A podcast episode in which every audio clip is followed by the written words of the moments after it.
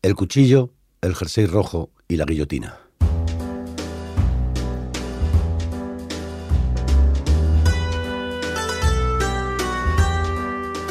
Las últimas palabras de Christian Ranucci se escucharon con claridad.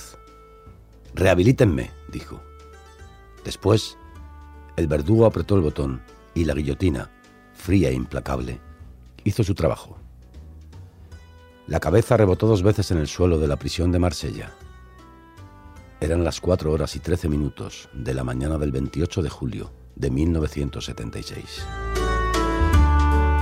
Christian Ranucci, un muchacho de 22 años condenado por el asesinato de una niña de 8, fue el antepenúltimo ejecutado en Francia antes de la abolición de la pena capital.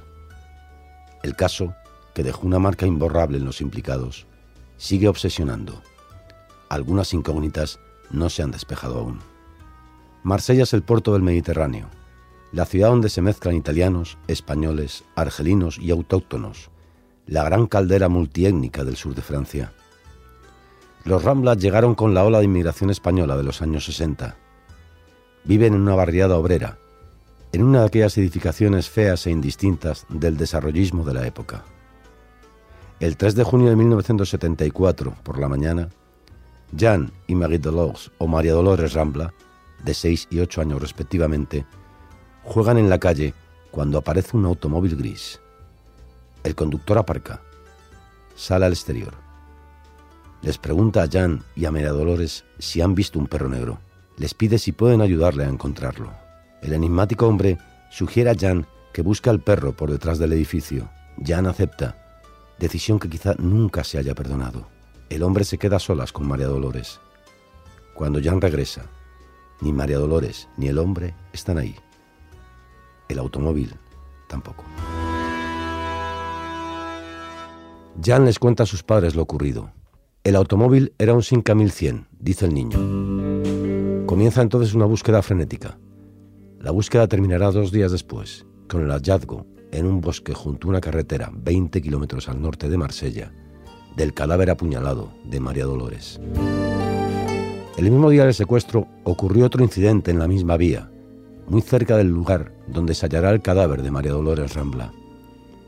Un hombre que viaja en un Peugeot 304 gris colisionan una carretera con otro automóvil al saltarse una señal de stop. El infractor se da a la fuga. Unos kilómetros más allá, se desvía por un camino. Aparca en un túnel destinado al cultivo de champiñones y se queda encallado. El conductor, un joven viajante de comercio llamado Christian Ranucci, pide ayuda en una casa cercana.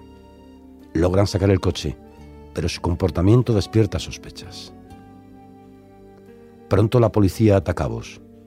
El hombre del automóvil accidentado debe ser el mismo que ha secuestrado y matado a María Dolores Rambla. Después de horas de interrogatorio, Ranucci confiesa.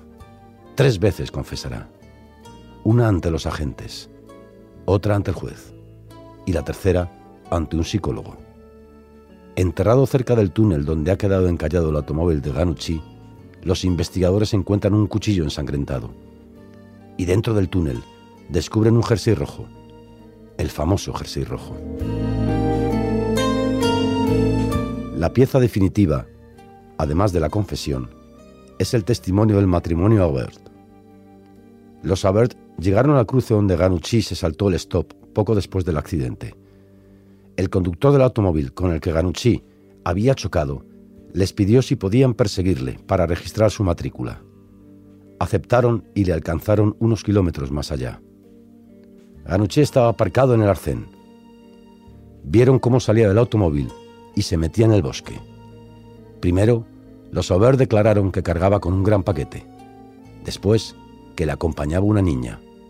Las contradicciones no impedirán que el testimonio resulte decisivo. Pero todo es más complicado. Ranucci confiesa, sí, pero más tarde se retracta. Sostendrá que no recuerda nada de aquellas horas. Dirá que la policía le abrumó con tal cantidad de pruebas que él mismo concluyó que no podía haber otro culpable que él. Otro elemento clave es el jersey rojo. Al confesar el crimen, Ranucci niega que le pertenezca. En todo caso, le quedaba demasiado grande. En los días anteriores a la desaparición de María Dolores, varias personas vieron a un hombre acosando a niños en Marsella. El hombre conducía un Simca 1100 y buscaba un perro negro, como hacía, según Jean Rambla, quien había secuestrado a su hermana. Un mecánico del barrio también identificó este automóvil, diferente del Peugeot de Ranucci. El sospechoso llevaba un jersey rojo. El juicio se celebra los días 9 y 10 de marzo de 1976. Los ánimos están caldeados tras la detención de Patrick Henry, acusado de secuestrar y asesinar al niño Philippe Bertrand, de 7 años. El presentador del telediario de la primera cadena pronuncia entonces una frase que quedará grabada en la memoria colectiva. Francia tiene miedo, dice. Miedo, y podría añadirse, sed de venganza. Ranucci pagará el precio de este ambiente de psicosis por la desaparición y muerte de menores. Su actitud desafiante durante el juicio tampoco le ayuda. Y surgen dudas sobre la estrategia de la defensa. Se plantea si no habría sido preferible que Ranucci se declarase culpable y que sus abogados alegasen circunstancias atenuantes. El presidente Valéry Giscard d'Estaing rechaza el indulto. Ranucci muere decapitado el 28 de julio de 1976. En 1981, François Mitterrand llega al poder y suprime la pena de muerte. El ministro de Justicia, Robert Badinter, menciona el caso Ranucci en su brillante discurso por la abolición ante la Asamblea Nacional. Hay demasiados interrogantes sobre él, y estos bastan para toda persona apegada a la justicia para condenar a la pena de muerte, dice. La historia ha dejado secuelas. Jean Rambla, el niño que vio cómo secuestraban a su hermana, nunca lo superó. Fue condenado en 2008 por matar a una mujer. Salió en libertad y en 2017 fue acusado, de nuevo, por otro asesinato. El trauma perdura.